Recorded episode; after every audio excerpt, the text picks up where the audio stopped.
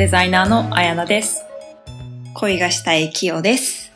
アワーウェーブズは私たちの頭に浮かんでは消えるハテナマークやびっくりマークについて自由に話し合い、考えや思いを波に乗せてお届けするチャンネルです。はい。あの、さっきちょっとエピソード12を収録したんだけど、テンションが全然違うじゃん。そう、ちょっとあの、色気ある声になってる。やってみました。はい。はい。かわいいです。最近、なんかあんまり噛まずに言えるようになった。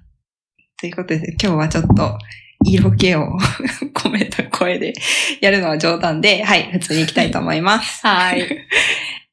前回、ゲリー・チャップマンさんの愛を伝える5つの方法。で、まあ、英語の題名が The Five Love Languages, The Secrets to Love That Lasts っていう本についてと、あと、ポッドキャスターの J. シェティさんの具体的な実践するステップについて紹介したんですけども、今回はその続きで私たちの体験を含んで、その Five Love Languages をベースに話をしていきたいと思います。うんで、その中で今回愛にまつわるハテナだったりびっくりマーク。まあなんなら私たちの人生に おける新しいハテナやびっくりマークも見つかったりするくらい、うん、あ、の、の話になるかもしれないなと思ってるんで、今回も聞いてください。はーい。実体験をね、はい赤裸々にいろいろ話せればと思います。はい。はい。で、前回のちょっと私たちの5ラブランゲージのランキングのおさらいなんですけども、結論として結局、あやなとキヨと満場一致で同じランキングになったんですけど、あの、第1位がクオリティタイム。で、クオリティタイムにそのままですね。で、二つ目が words of affirmation、肯定的な言葉が二つ目として重要。で、三つ目が acts of service、尽くす行為。で、4位が physical touch、スキンシップですね。で、5つ目が receiving gifts、で、贈り物うんっていうランキングになりました。うん。じゃあ実際に、それぞれこの5つのラブランゲージにまつわるなんかエピソードとか、なんかそれについてちょっと話していきたいなと思うんだけど、うんうん。そもそもじゃあなんかキヨにとって、まあキヨと私の中でクオリティタイムが一番大事っていう風に一番目にランク付けたんだけど、キヨにとってのクオリティタイムって何とか、例えば二つ目だと、words of affirmation 肯定的な言葉、キヨにとっての肯定的な言葉、有効的なうん。肯定的な言葉って何とか、キヨにとっての尽くす行為、acts of service って何とか、なんかそういうのをちょっと聞いていきたいなと思います。はい。じゃあ、ちょっと質問してくれたから私から行くと、クオリティタイムは、一緒にいる時間のことだと思うんだけど、うんうん。クオリティ、な難しいな。クオリティタイムで愛を感じるとか、私がこれ、これこそがクロクオリティタイムだって思うのは、うん、一緒の空間にいたらいいとかじゃなくて、うんうん。なんだろうな、相手の頭の中に私がちゃんといる。うんうんわかる？うん。うんうんうん。なんか一緒にいてもさ、上っ面、上、ん？上の上面の空？うわ、恥ずかしい。上の空だったりする場合もあると思うんだけど、そうじゃなくて、この時間はこの人だけに時間を割くっていう、こう、意識だったりあると思うんだけど、うんうん。それを感じられた時がクオリティタイムだなって思うかな。だからまあ一緒に何かをしてもいいし、隣にいるだけでもいいし、映画をまあベッドで見るだけでもいいし、何でもいいんだけど、なんかさ、直感的、感覚でそれってあるじゃん。この人今ここにいるのかどうなのかとか。うんうんそこが感じられるかどうかがクオリティタイムかどうかっていうのの区別、境目になるかな。うん。うんうんうん。あやなはどう？私もそこは同感かな。なんか、ただフィジカルに一緒にいるっていうだけっていうじゃなくて、なんか彼の、彼っていうかまあ私の場合彼になっちゃうパートナーだから彼になるんだけど、まあパートナーの頭の中がちゃんと、あの、私でいっぱいであることみたいな。私だけじゃなくていいんだけど、私でいっぱいであってほしいし、うんうん。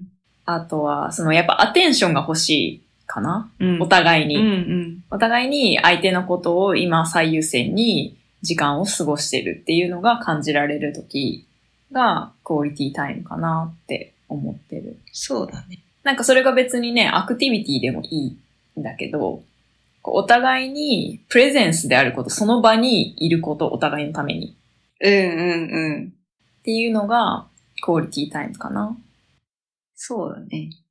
ちなみに、あの、まあ、一緒にいるときには、じゃあここにいてほしいってことなんだけど、自分のことを思ってほしいし、うんその仕事をしてたりとか、こう離れてるときに、うんうん。一切私のことを忘れても全然気にならないそれとも、仕事とか離れてるときも、私のことを思い出してほしいとか思う。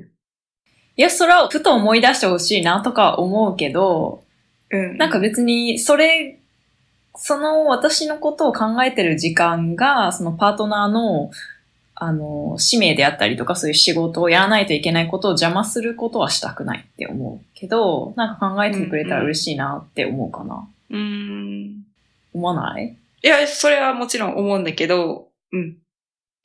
でも、なんか、もちろんさ、人間だから四六時中考えてるわけないじゃん。いろんなことをしないといけない、このカオスな世の中に今私たち生きてるわけだから、資本主義の。うんだからなんか、四六時中私のこと考えてくれてないなんてありえないとかはないけど。確かに。でもなんか自然とさ、なんか考えちゃうと思うんだよね。そういう大事な人のことって、ふとした瞬間に。確かにな。普段、無意識のうちに家族とか、あお姉ちゃん、お母さん、あやな、他の友達って普通に確か今思い返すと、一日の中で普通に思い出すからね、何かしらで。そうそう。なんかそのカジュアルな恋愛とかだとそうはならないけど、まあ、長い時間一緒に過ごす真剣なパートナーだと考えない方が難しいんじゃないかなって思うかな。うーん。あーなるほどね。じゃあそこはも自動的にいるから、いな、まあ、フィジカルにいなかったとしても、頭の中にいるから、常に考えてるかな。う、ああ、なるほどうんね。うんあ、じゃあそこはそういう、あの、嫌でも絶対い思い出すことあるでしょうって信じる？まあそう思ったらいいのね。なんか思ったのが、うん例えばさ、あの連絡がなかったりとか、うんうん、何、何の表現もなかったりすると、うんうん、あ、全然、あ、そ、何もないのかな思い出してないのかなとか思ってないのか忘れてるのかなとかってさ、思っちゃうから。うんうんうん。そうそう。だからそういう、忘れてるのかなと思うとやっぱちょっと寂しく思えちゃったりするけど、まあ恋愛であれ、家族であれなんで、まあそんなのありえないから自信を持ったらいいのか。でもそれもやっぱりなんか、最初のうちってその辺わかんないと思うんだよね。うん。こう、時間を、例えばそのパートナーとの関係性が、なんか数ヶ月とですとかだと結構わからりにくいと思うんだけど、やっぱりうん。長く時間を過ごすことによって、その辺のこう、それこそさ、前回話した love languages をどうお互いにランキングしてさ、うん。彼にとってのラブ、パートナーにとってのラブランゲージですか？何が優先度が高くて、私の何が優先度が高いかっていうのをさ、知っておけばさ、うん。こうお互いを理解すれば、こうあ、今返事が返ってこないけど、私は別に悲しいと思う必要はなくて、彼は彼のことをしてて、でも彼は私のことを考えてて、うん、っていうのが、なんかちゃんと後で伝えてくれる人なのか、まあその違う方法で表現してくれるのかとかいろいろあると思うんだけど、なんか私の経験上は、そこは相手のパートナーの思考回路とか表現の仕方を理解したら全然なんか不安とかはなくなるんじゃないかなって思うかな。うんうん確かにな。なるほどね。じゃあ、二つ目のワードオブアファメーションで肯定的な言葉が2位になったんだけど、あれのなんか具体的なエピソードとかある？ワードアファメーションで愛をすごく感じた瞬間ってこう、すぐ出てきたりする？これはね、普段からだね。あの、やっぱり、私はパートナーとのコミュニケーションが英語なので英語になりますけど、You're beautiful とか、I'm so proud of you とか、やっぱりそういうこう肯定的な言葉を常に言ってくれるので、うんすごいこう、なんだろう、満たされる。なんか、ちょっといい言葉が今パッと思い浮かばなかったけど、なんかやっぱそういう言葉によって私はすごい、あの、満たされるので、言葉にしてるってことはちゃんとそれを頭で考えてるっていうことだと思うんだよね。ただ言葉に発してるじゃなくて、ちゃんと私のその日のムードとか、外見、ルックであったりとか、そういうものに対してのこう肯定的な言葉、まあしたことによってもそうだけど、に対する愛ある言葉をかけてくれるうんっていうのはすごい大事かなって思ってる。なんかそういうのが肯定的な言葉かな、私にとって。うんうん。日々のっていうところがポイントかもしれない。あと、まあ、なんか、まあそういう褒めるとかそういう言葉もあるし、何かに対して感謝の言葉とか、そうだね。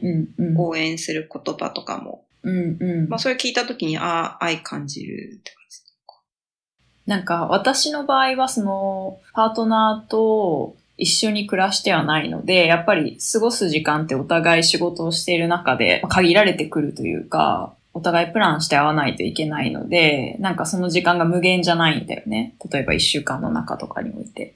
その中で、やっぱりこう、その限られた時間、一緒に過ごすクオリティタイムにおいて、お互いすごいスペシャルな時間を過ごしてるっていうのがあるから、当たり前と思わずに、いつもやっぱり、Thank you for coming today とか Thank you for your time today とか、やっぱそういうこう、ちょっとした、なんだろう、気遣いというか、うん。なんか当たり前じゃないこのスペシャルな時間にお互いうん。感謝するみたいなところも肯定的な言葉に入るかなって今思ったかな。うん。うん。うん。確かに。でも、言葉って一番差が分かりやすいと思うの。どういうこと差がわかるって？いや、違うか。他も差が分かりやすいか。スキンシップ。なんかいきなり、あの、亡くなった時の変化に気づきやすい？うんうんうん、そうだね。スキンシップもそうだね、でも。そうだね、スキンシップも、いや、結構どれもそうか。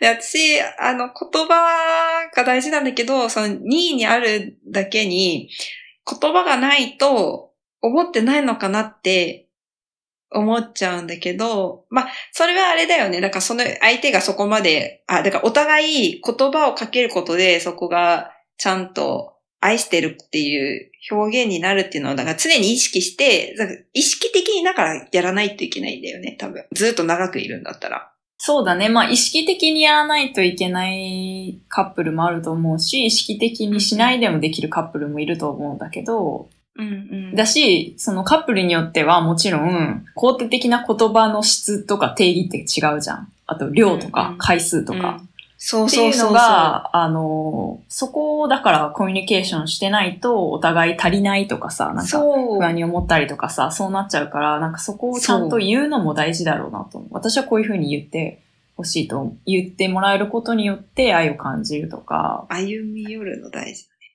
逆になんか言ってくれてありがとう、それはすごい私に満たされるから、ありがとうっていう、そういういつもそうしてくれてありがとうとかうん。が大事なのかなって思うかな。そうだね。いや、今言ってくれた、その、私にとっては足りないとか、それってすごい、あの、文化の違いですごく出てくると思うんだよね。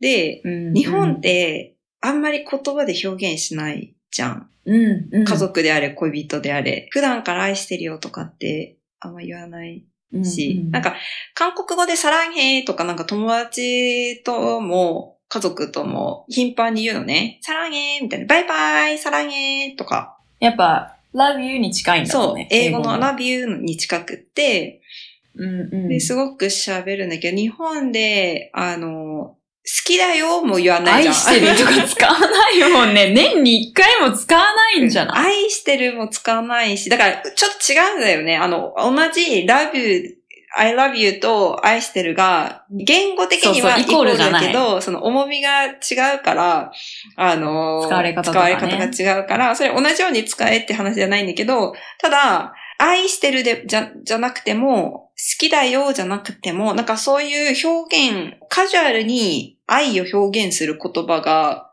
ないんじゃないのかなと思ってて、ないね。ありがとうじゃない？多分あるとしたら。そうね。嬉しい。嬉しい違うねう。んありがとう。うん。ありがとうぐらいかなって思う。でもなんか、ありがとうと、やっぱ、love you 違うし。ちょっと違う。うのよ。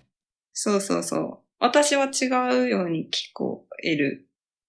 そう。で、あの、まあ、たまに聞くのが、別に言葉で表現しなくてもいいじゃんみたいな。その行動で示したらいいから、言葉はそんな大切じゃないんじゃないっていう考え方のの人もいて、てかまあ、結構日本で表現はあんまりと好きじゃないとか、あの、あんましないっていう人って結構そういう考えを持ってる人もいると思うんだけど、うんうん。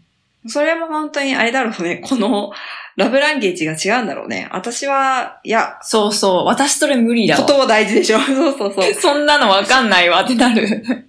うん。言葉ないと、ちょっと無理ってなっちゃうから、前は、いや、違うでしょと思ってたけど、まあ、このラブランゲージっていうのを見ると、まあ、その人とは、あの、そういう人とは、あの、ラブランゲージが違うんだろうな。だってさ、A っていうことをしてもらっててさ、あ、B だと思って B って受け取ってたら 全然違うものじゃん。違うし。それってそのままでいいのって思っちゃう。あと、言葉ってさ、ポジティブな言葉とかってこう、喋ると、自分でもさ、よく言うじゃん。ポジティブな言葉を独り言で言ったら脳が聞いて、それで、なんか強制的にポジティブになるよみたいな話がよくあるみたいに、うんあのその人同士でも、習慣的にでもいいからポジティブな言葉を使うと、やっぱり毎日の積み重ねでポジティブになると思うのね。うんうんうん。いや、そうだと思う。やっぱそういう美しい言葉、ポジティブな言葉を浴びることってすごい大事だと思うし、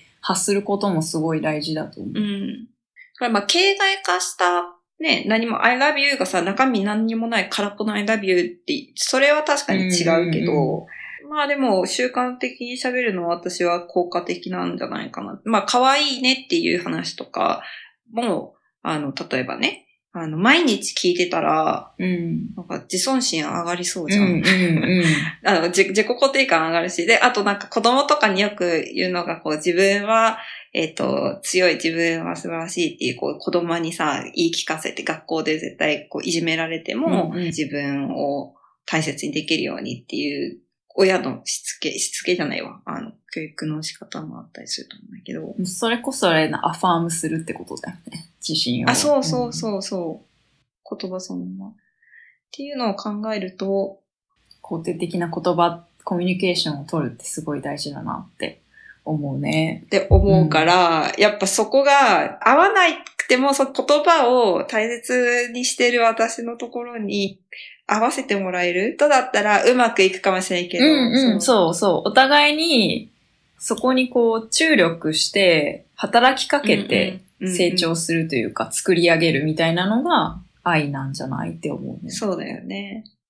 うん。それが愛だよね。そうだね、そうだね。一緒に育てていく。それ自体、その行為自体が愛だと思だから、まあ今喋ってて思ったのは、やっぱり自分のさ、トップのランゲージは絶対譲れないんだなって思った。う。どういうこと？トップのランゲージって？その自分のラブランゲージの上にある上位にあもるもの？のは、受けなかったら愛を絶対感じられないで、ものなんだなって今話をしてて改めて。難しいよね。それがないと愛を感じることって。うんうん。なんかいくら相手が、いや言葉じゃなくて僕は行為で示すんだよって言われても、それは私からは受け取れられないうんうん。から、やっぱりお互いのトップのランゲージをお互いにするっていうのが大事なんだなって今思ったね。うんうんだってそうじゃない？僕は行為で示すんだよ。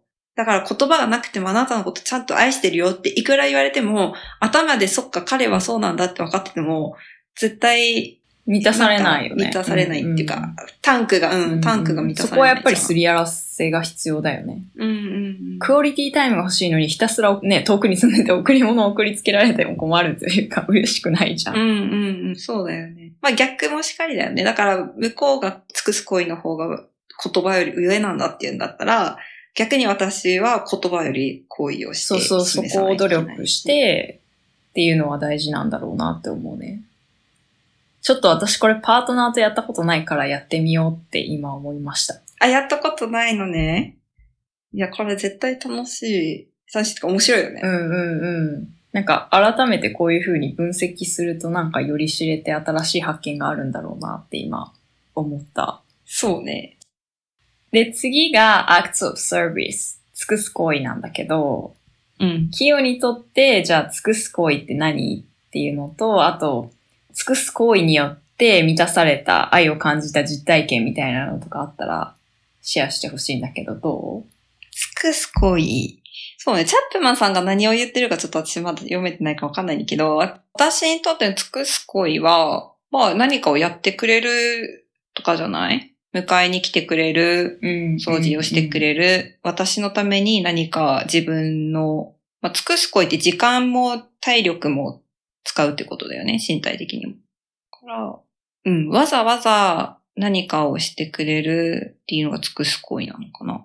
なんか実体験とかある？これしてもらったら私めっちゃ嬉しかった愛感じた。そうね、ある、あ、うん、なんか結構すっごい忙しいのに、わざわざちょっと大変なことをしてくれたりとか、ん会いに来てくれるとかすると、ああ、そのぐい。らい、まあ時間と体力を割いてきしてくれるんだ、あ、好きなんだなって、こう愛を感じるけど、あの、すごい恋愛に対して私すごい、あなんだろうな、現、現実的じゃなくて、現実主義っていうのかな。あの、冷めてるんですけど、そう、キヨめちゃくちゃ分析するんだよね、恋愛を。そう、尽くす行為は継続できるものであるべきだと私は思っていうん、て、確かに確かに。あの、あんまりね、大げさなことをされると、無理をしてね。そう、無理をして大げさなことをするのは、私は最初しか続かないと思ってるから、あ、確かにその話あったな。今思い出した。そう。恋愛をしてて、最初にそう大きい何かを尽くす行為をしてくれると、なんか、恋愛として楽しくって、わーってなるかもしれないけど、一方で絶対同時に、あ、こ長続きしないな、この人とはって思っちゃう。うんうん、サステイナブルじゃないよね。そう。で、その、亡くなった時が嫌じゃん。最初さ、この大きいことしてたのに、後から亡くなると、なんかそのギャップが嫌だから、うん、なんか継続的にうん。愛を感じる尽くす行為っていうのは、些細なことでもいいから、継続的にしてもらえるものが私は愛感じるかな。うん大きいものは、大それたことじゃなくて。そうそうそう。まあもちろんそうそう、それも嬉しいけど、うん、っていうことねそうそう、かな。うんうんうんなるほど。あやなはどどう？ーん、そうだね。私もほぼほぼキヨと一緒だけど、例えば、ううん。プラスするならば、私がやりたくないこととか、なんかちょっと苦手なこととかを知ってて、代わりに、私の代わりに進んでやってくれるとか、うんうんうん。もうなんか一つ尽くす行為だなと思ってて、具体的に言うとね、ちょっと今パッて思い浮かばないけど、そう、私がないがしろにしてしまうことをしてくれる。まあ、例えば、あるないがしらにすること。いや、あるよ。もう疲れすぎててちょっと、なんだろう。自分のケアが曖昧になってる時とか、うん。あるじゃん。ご飯のまあ、ご飯質が、とかわかりやすく出たら。そうそうそう、ご飯の質とか、なんかそのためになんか、ちゃんんと栄養価の高いものを作ってくれたりとか、うん。疲れてるってなると、まあ、マッサージしてくれるとか、そういうこう、うん。自分ではできないことをしてくれる時うん。も、すごい愛されてるなっていうか、風に感じるから、それはすごい尽くす行為、acts of service だなって思うかな。うんうんうん。確かにな。ちなみに、あの、今思い出したのが、さりげなく言った言葉とか、うん。なんか別にこれが好きなんだとかっていうのを別に困ってるとかって言ってないけど、うん相手が何かを察して、うんうんで、それを覚えてて、ある時、さりげなくそれをさらっとうんうん。何かをしてくれたとか、くれたとかってなると、すごい愛を感じるのね。うんうんうん確かなんだけど。それは尽くす行為に入るのかな？いや、でも尽くす行為じゃないそうだよね。だからそれを聞いて、あ、そうだねとかって、こう、表では言葉として別に言ってなくてもよく覚えてて、ある日、うんうんそれをしてくれるってことだね。なんかフィジカルなそのものじゃないけど、なんだろう、こうんうん。う、えー手で触れない贈り物でもあるかなって今話聞いてて思ったかうな。んうんうん、そうね。それもなんか物じゃなくても、うんうん。うん、なんか私の中ではこの尽くす行為とスキンシップは同等レベルかな、でも。ランキング的には。うんやっぱスキンシップもすごい大事だなと思う。うん。確かにな。まあ、それは、あの、ロマンティックな relationship においてだけど、うん。家族とかは、そのなんかめっちゃスキンシップ取るとかは私はないので、そうね。まあ、実際結婚したらそんな簡単じゃない。まあ私は結婚、多分結婚したいって思うんだけど、うんその、なんだろうな、事実婚とかじゃなくて、私結構結婚多分したいと思うんだろうなと思うんだけど、まあ、ちょっと別の話になっちゃうけど、Five Love Languages とは、うん。その結婚の話めっちゃ面白いなと思うんだけど、私逆に多分別に結婚にこだわり全くなくて、事実婚で全然いいって思ってるタイプなんだけど、うんうんなんかそもそも結婚っていうシステムがさ、うんうんうん国によって作られた一システムじゃん。そのなんか、税金システムとかそういうこうシステマチックに、あの、国がいい方に進むようにって作られたもともとはシステムだと思うから、なんか。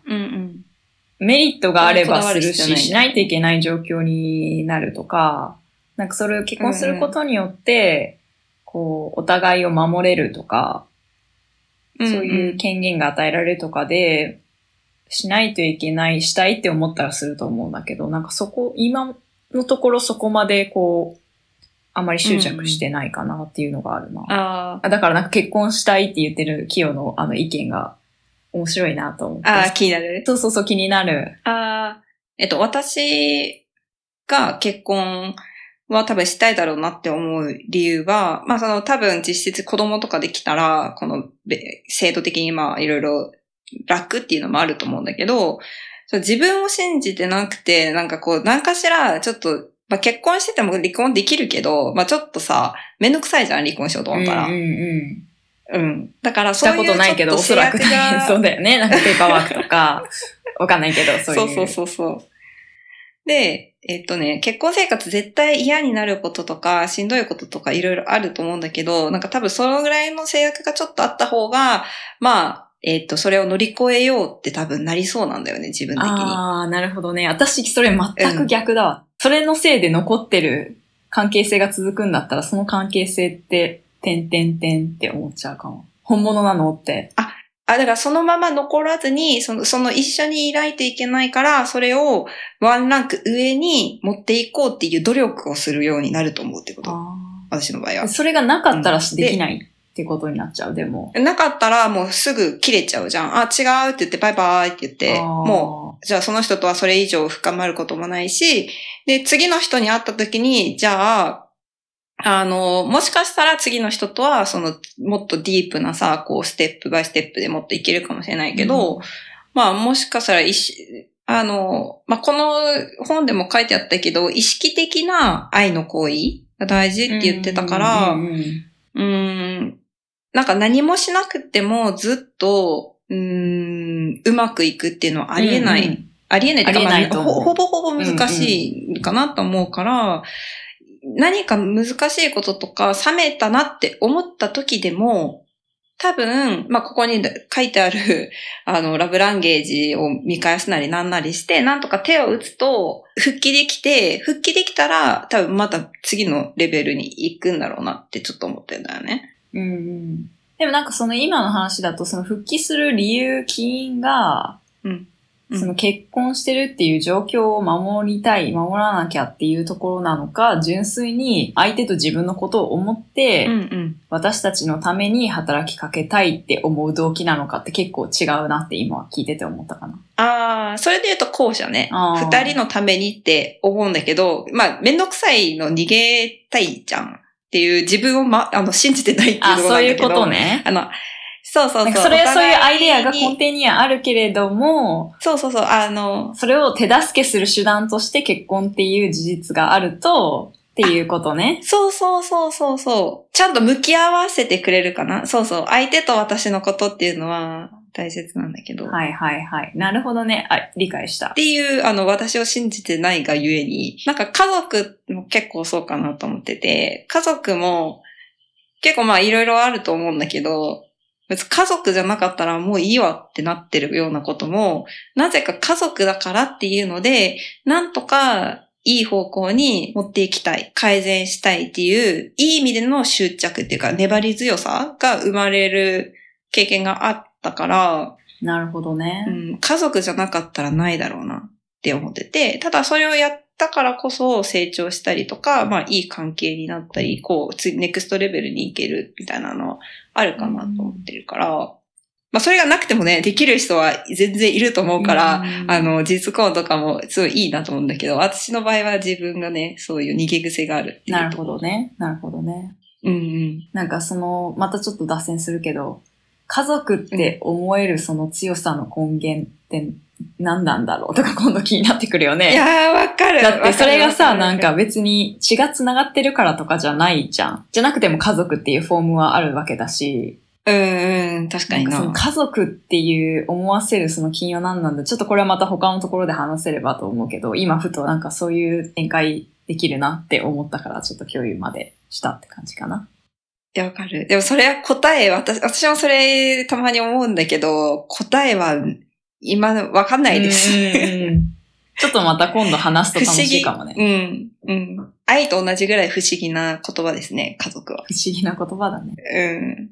はい。ということはで、尽くす行為、acts of service と physical touch、スキンシップ。スキンシップはちょっとまだ話してないか。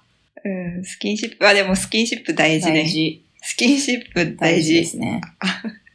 なんかやっぱ言葉を超える部分があるじゃん。うん、この中で4位ってなるとすごい回に見えちゃうけど、なんか私はスキンシップ本当に、うんうん大事て。かクオリティタイムにスキンシップも含まれるし、うん、うん。尽くす行為にスキンシップも含まれるから、なんか別に4位っていうよりは1位と3位にも入ってますっていう感じかな。うんうん。あとさ、人ってこう、ハグすると、なんか科学的な実験でさ、ハグをすると人がこう安心すするっていう結果があったとかって多分有名な話だと思うんだけど、あの、そのぐらい肌と肌が触れるだけで精神的にいい効果があるぐらいだから、うんうん。それこそ綾菜が言ってくれたように言葉じゃ足りない、で、できないところうんがスキンシップではできるかなと思ってうんうんて、つながりを感じるし、安心するよね、スキンシップうんは。うん。スキンシップがない関係か。まあなんかそれもそうだし、なんかセックスもそうだと思うんだよね。そのリラックスする方と excitement の方と両方がある。両方大事。そうね。どのカップルに通じてもなんか大事なんだろうね。うんうん。で、最後、贈り物。贈り物、えー、いいな。贈り物してほしいな。して、してほしいなじゃない、してもらいたいな。お花とかでも嬉しいね。お花嬉しいよね。一番嬉しいよね。うん、美味しい果物でも嬉しいわ。まあなんかお花じゃなくても何でもそのなんか、私贈り物については、思って買ってくれるっていうのう。そうそう、テイラーされてると、なんかうん。カスタマイズされてるとすごい嬉しいなと思う。なんか。私だから喜ぶものって知ってるからプレゼントしてくれるとか、うんうんうん。そこにかけてる時間とか思いとかが見えるのがやっぱ一番嬉しいかな、受け取った時に。うん。ちなみにそれって、あの、あやなのことを思ってカスタムされたものをくれました。うんそれが、あやなにとってこう、自分では絶対良くない意味で、うわー、ちょっと違うなーってなってても嬉しいか、それだったらうん自分が欲しいもの、まあ、えっ、と、指定してもらった方が嬉しいかってなったらどっち？いや、私は、あの、全然自分が選ばないものとか、自分がいつも持ってるものじゃないものをもらうのは全然嬉しい。あえ、で、そう、もらったものがでも、うわー、これ、私、こういうの全然好きじゃないんだけどな、とかだったら。あ、なんかでもそれすら、なんかそのコンセプトとか、そこにかけてくれた時間とか、なんでこれを選んだのかっていうことを聞くことによって愛おしく思えない。ああ、なるほどね。はいはいはい。そのものが。いや、わかんない。その、これどうしても嫌みたいなものをもらったことないからわかんないんだけど。そうね。半々かなだってそれさ、多分、違う、え、どうキヨ半々かなごめん、今、キヨ、キヨに聞いといてあれだけど、うん私一個、あの、前にキヨから共有してもらった、おキヨがもらった、とある贈り物の話が頭の中によぎってちょっと、あったんだけど、それの話してる。ああ、人形ね。そう。ああ、なるほどね。そうね。まあ、でも、あれはカカップルじゃなかったから、あ、ちょっと背景だけちょっと説明する？背景だけ？あ、あの、恋を持ってくれてた方がいて、うん、で、あの、結構こう表現をしてくれる方でして、うんうん。あの、定期的に何かしらをこう持ってきてくれてたんですけど、ギフトをね、たくさん。ギフト、なんかいろんな種類があって、で、あの、お花をくれた時もあって、お花の時はすごい良かったんですけど、なんかお人形を、私基本お人形持ってないんですけど、なんかすごい独特のお人形をもらって、これはどうしようかって、あの、困ってたね。そうそうそう。気持ちは嬉しいんだけど、っていう感じになって困ってたんですよね。で、だけど別にカップルじゃないから、あの、うん別に私が好きな状態じゃなかったから、えーどうしようってなっちゃってたけど、もし、パートナーとか彼氏とかだったら、多分ね、その、もう付き合いが長いうん。カップルとかだと、それ起こらないと思うんだよね。お互いをちゃんと理解してれば、そもそもね。うん。そうね、そうね。確かにだから。その多分恋愛のフェーズというか、まだこの期間が短めの時には起こり得るのかなって思ったけど、別になんかそれうんうんもアジャストされるじゃん。そうね。学習能力が高くたもより、うん。うんうん。確かに。てか逆になんか学習しなかったらそれは全然お互い理解できてないじゃんみたいな感じになる。確かにね。一方的にあげたいものをあげる。なんかそれを見る指標になるかもしれない。もはや。確かにね。あ、確かにそれでもさ、それができるかどうかで、このファイブラブランゲージがお互いうまくいくかどうかがにも通じるかない？ちゃんと理解してるかっていう。そうそうそう。自分があげたいのだけじゃなくうんて、判断指標になる。そうそうそう。かもって今思ったね。うん、うん、相手の方をちゃんと。確かにな。確かに。プレゼントの選び方がだんだん自分にアジャストしていくかどうかは、お、これいいんじゃない？プレゼントで愛を見極められるっていう。あ、ちょっと上に上げとく？ランキング。まさかの贈り物が、確かに。まさかの。あまあ、っていう話がありまして、まあでも、嬉しいね。もらったら考えてくれたの。うん。なんか、贈り物も究極言うと、クオリティタイムは私にとっては贈り物だし、うんうん。尽くす行為も贈り物だし、うん。なんかこれも結局1番と3番に入るな。さっきのスキンシップ同様だけど、って思うな。うん、そうだね。UKMK 全部も、どれも贈り物に。そうそうそうできるから。そう。っていうので今、ざっと Five Love Languages について話したけど、話しましたが。二人で盛り上がっ二て、人で盛り上がって大丈夫かな？多分40分ぐらい喋ってるんだけど。今。もう一瞬じゃん、もう。ね一生話せるよね、この話。一生話せるね。親に、親からの愛情タイプどっちだったみたいな話もしたかったんだけど。あ、しようじゃあ。あ、する？じゃあ、前回の J. シュティさんがやってた6つのステップで、親からの愛の形が何だったかっていうのを知るっていうステップだったと思うんだけど、うんうん。綾野の場合は、親の表現方法、愛の伝え方はどれに当てはまってた？当てはまってるか。私の親は、言葉では言わないけど、うん、か断然アクツオブサービスかな。なんか、言言葉で言わず行動で示すっていう感じかな。うんうんうん。それを、あやなは子供の時に、それが親の愛の表現なんだなっていうのは、こう、受け取れてたそれとも、それが愛だとあんま感じてなくて、あんまり愛もらえてないなと思った？うーんとね、やっぱ小さい時は、うん。してもらえるのがやっぱ当たり前って思ってるじゃん、子供だから。うん。でもなんかある程度ね、中学校とか物心ついて理解するようになると、物事を。うん。他の家庭とかも見えるじゃん。やっぱり垣間見えた中で、あ、うちの親ってここまでなんか何も言わずに手厚くしてくれてるって愛なんだなっていうのを感じる部分はあったっていうのが正直なところで、うんうん。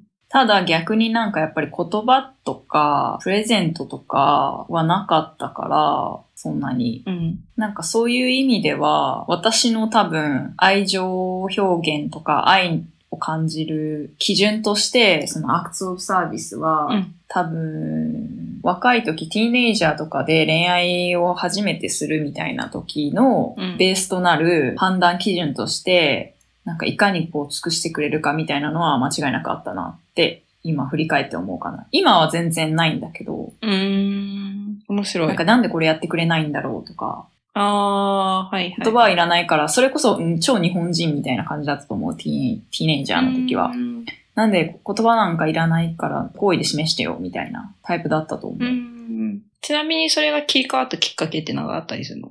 えー、でも、留学とやっぱ、インターナショナルなコミュニティに属するようになってからかな。ああ、で、自然とみんなもうちょっとこう、言葉で表現するっていう習慣だったり文化に触れることで、自然とそっち。そうだね。でもやっぱり留学かな。う。うんん。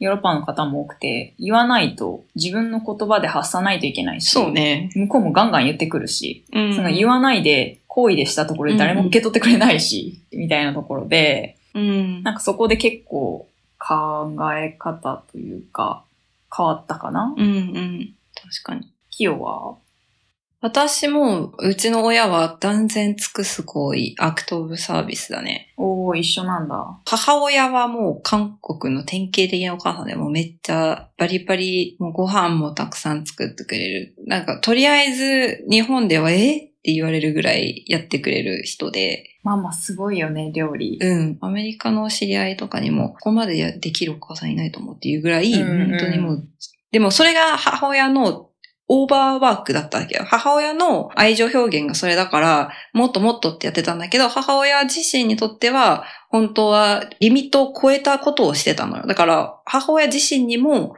えっ、と、負荷がかかってしまってて、で、それ愛情の一つとしてやってたはずが、みんなストレスフルになってしまう。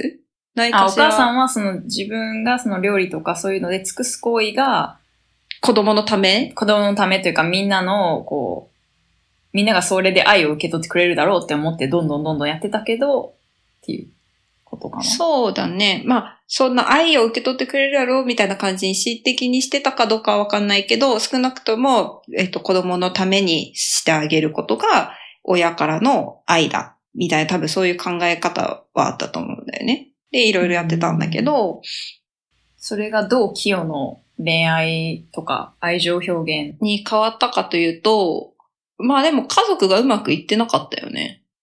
あその、つくし、みんな行動、てか、子供の時って家族愛とかってあんまわかんなかったんだよね。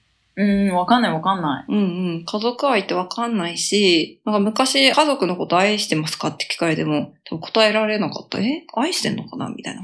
当たり前の存在だもんね。うんうんうん。子供からするとだ。し、そう。まあ、てか家族を愛するとか、そういうのすらちゃんと考えたことないし、話したことないし、そういう概念があんまり多分なかったのよ。生きるのに必死で、家族みんな。うんうん。なんだけど、必死でそういうのをこう、ちゃんと考える時間がなかったけど、まあ、とりあえずなんかやってあげるっていうのが愛の表し方ってなってたけど、うまくいってないのを見て、なんでうまくいってないかっていうのを見ると、肯定的な言葉がないんだよね。うん。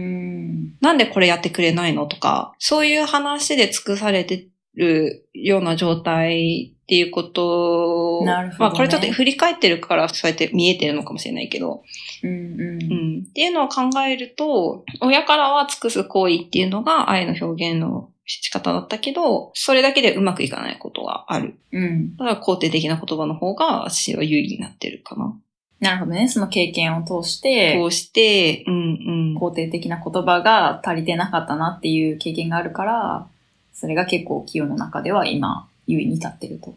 そうだね。なんか円滑な関係性？まあ良好な関係性には行動より肯定的な言葉が、まあポジティブな気持ちになるし、うんいうので大事かなって思ってたから、まあ私もあやなもあれだよね。えっ、と、ジェイ・シェティさんが親から受けた愛の形を自分も求めるのか、愛、親から受けてなかった愛のこ言語、ランゲージを相手に求めるのかって言われたら、あ親からもらってなかった方を求めるよ、求めてるよね。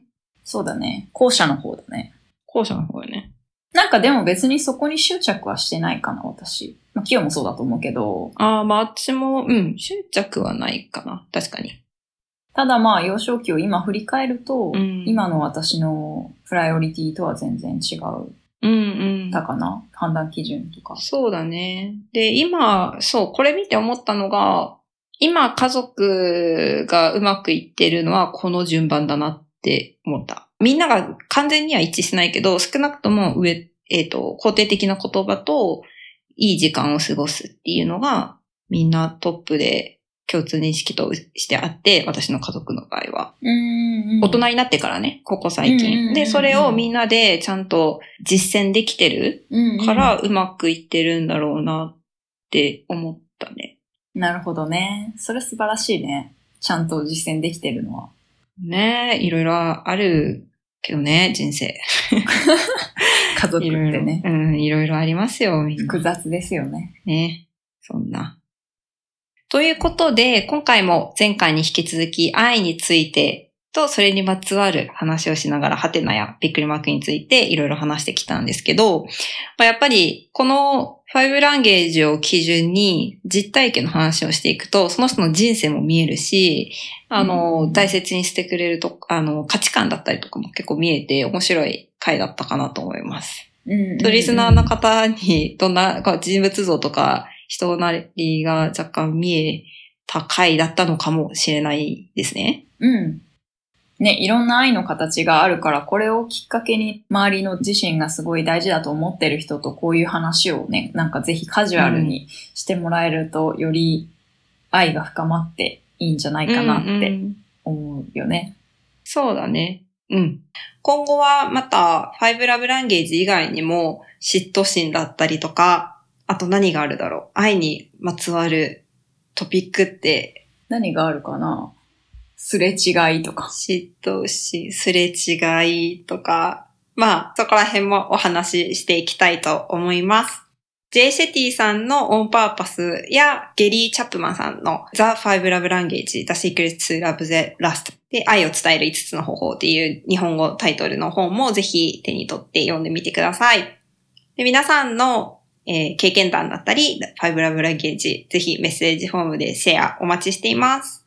Apple Podcast の場合は、プロフィール欄にも Google フォームのリンクがありますが、ちょっとアクセスしにくいかもしれないので、レビューのフォームでレビューかつメッセージをしていただいてもいいですし、Spotify の方は、プロフィール欄からリンクそのまま飛べるようになっているので、ぜひメッセージを送ってください。ぜひ気軽にね、何でもいいので送ってもらえると嬉しいです。はい。あと、愛のね、トピックとして、嫉妬心しかさっき出てこなかったんですけど、いろいろぜひ提案もしてくれると嬉しいです。ね、喧嘩とかもあるよね。言い合いとか。喧嘩とかね、何があるんだろう。どうやって話し合いするかとか、すれ違いとかがあった時。確かに知りたい。仲直りの方法とか、なんかいろいろあるね。いいね。うん。楽しみにしてます。はい。まあ今後もね、そういったトピックについて話していければなと思います。はい。今回も聞いていただいてありがとうございました。また次のエピソードも楽しみにしていてください。それでは。あんにゃー